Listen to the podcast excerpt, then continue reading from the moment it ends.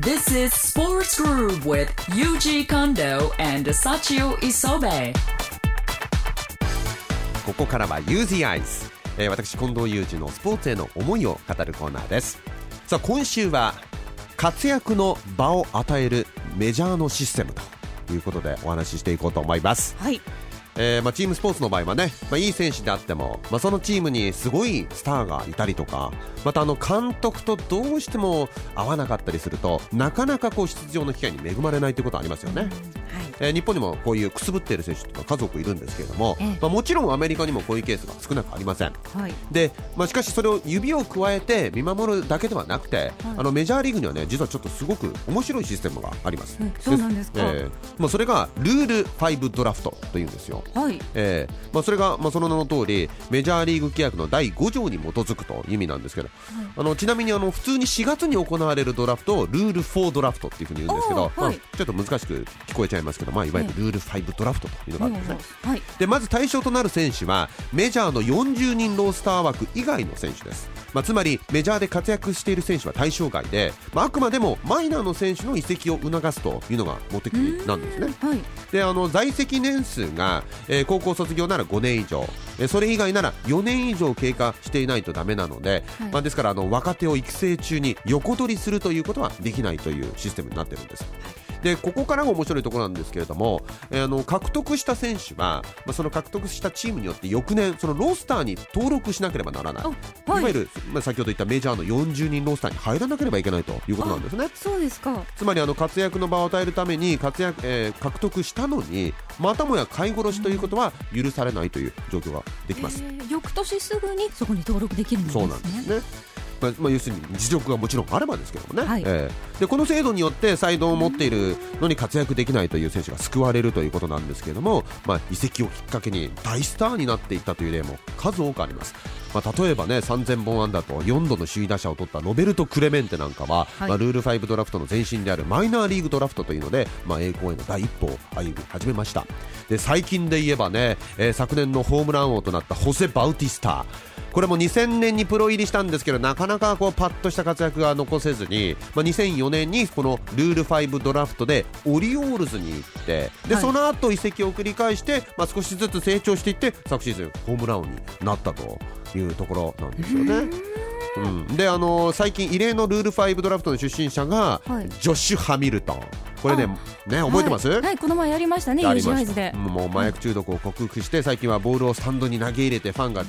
ね、事故で転落死するというさまざ、まなこうエピソードを持つ異色の選手なんですけれども、実は彼もまた、まあ、あのルール、まあ、才能が、ね、えー埋もれていたという場合ケースでは彼の場合はないんですけれども、はいまあ、ルール5ドラフトで、まあ、違うチームに渡って、まあ、そこで、まあ、ピタッとはまって、えええーまあ、今昨年なんかはね、えーリーグの MVP に選ばれてメジャーを代表するスーパースターということになりましたよね。まあ、ですからですねこのようにチームスポーツの場合は、まあ、人材のこの流動化、はいこれ非常に必要になってくると思います。あの違う指導者とか、まあ、コーチにこれ見てもらったりとかしたらもう全くこう、ね、違う意見がもらえたりとか、ははたまたこう環境練習のこの環境一緒にするメンバーが変わるだけで、本当運気っていうのも変わってきますよね。あー流れが、うんはいだからこうね1回だけじゃなくてなんかいろんなこうチャンスっていうのをね、はい与えられるような、えーシステムがあるといいですね。な例んかすえばごい平等なんですね、うんチャンスがそうそうそうなんかね、また次のチャンスがあるというかね、はいええでサッカーなんかではレンタルというこう面白いシステムがあるんですよね。そうですね、ええはいで日本のプロ野球でもあのなかなかこう活躍の場がもらえずに苦しんでいるという選手も数多くいるんですけども、まあ、ぜひね日本のプロ野球でも、ええまあ、こういったね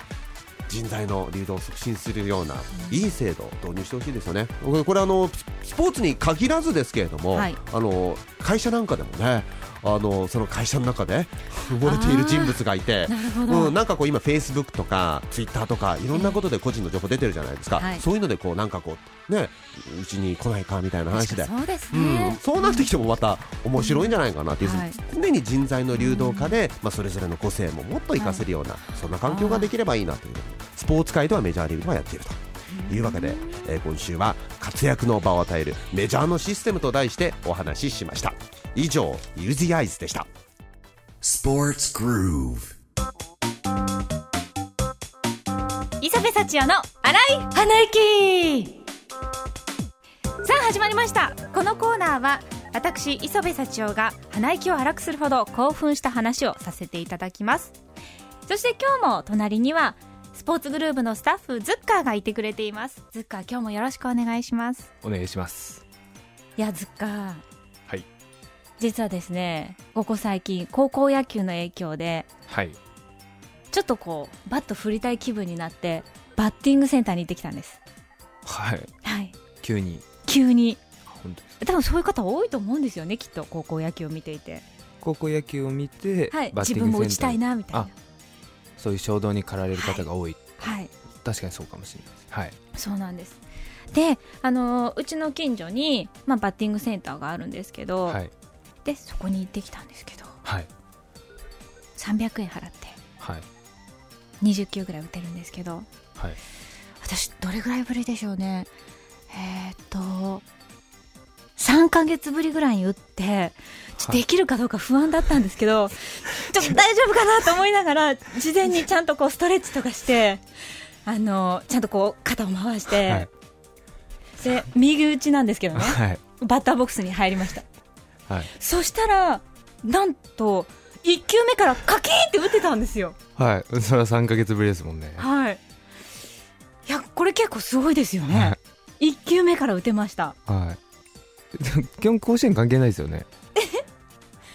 え関係ありますよ本当ですかいや、はい甲子園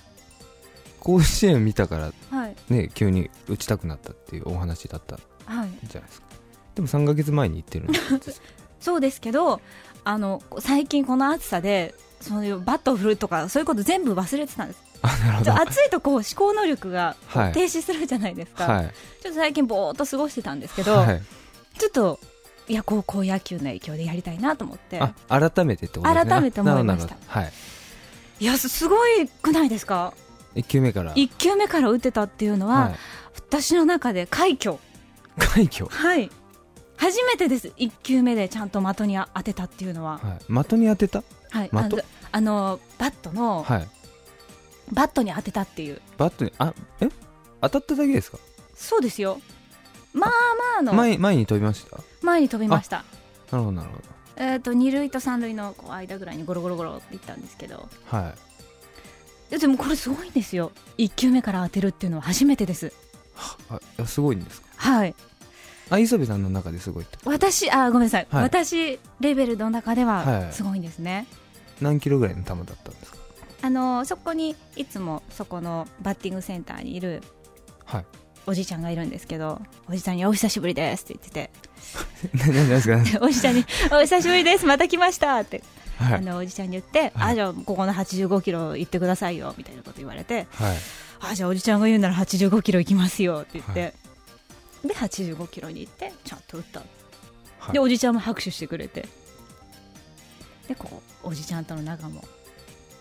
良くなったんでちょっとこう深くなっていってはいはいバッティングセンターバッティングセンターで、でその後はですねまあ2球目は空振りしてしまったんですけど、はいやっぱダメですね1球目を打てたんで、はいよし打ってやろうって思うとその気持ちでこう余計こうちょっと硬くなっちゃうんですかね力んじゃったんですそねうなんです、はい2球目外しちゃって、はいはいで3球目も外して4球目ぐらいも外して、はいその後からまた徐々に打てるようになりました、あ三振ですね3球外しちゃったからまあまあまああで4球から、まあ、打てるようになったんですが当たるようになったんですよね当たるようになりましたはいはいで最初はですねこうやっぱりこのバットの中心部分に当たるとすごくいい音するじゃないですかカ中心ーンって中あ芯のこと言ってますあ芯です芯ですはいバットの芯に当たると、はいでその音が最初は全然出なかったんですけど、はいまあ、後半の方ではい音が変わりだしておうカーンといい音になったんですはでちゃんとこうこう振ってもちゃんとこう芯に当ててる感があっていはいすごい爽快でした本当ですかはいでその20球をかける3ゲームもやりましてはい60球はい、結構ヘトヘトになりながらもすごいいい汗かけましたあ3割ですよ3割打てました3割打てたはい3割当たったってことですかそうです3割当たったでも3割打者ってすごいですよ ねいや3割当たっただけですよヒヒット性のあーあ芯に当たっ3割芯に当たったわけじゃないんですよね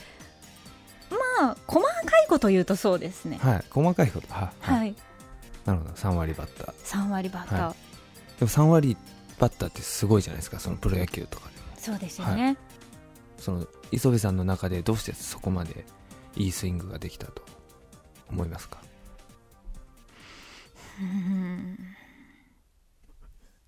それはですね、素直な心。素直な心はい。はい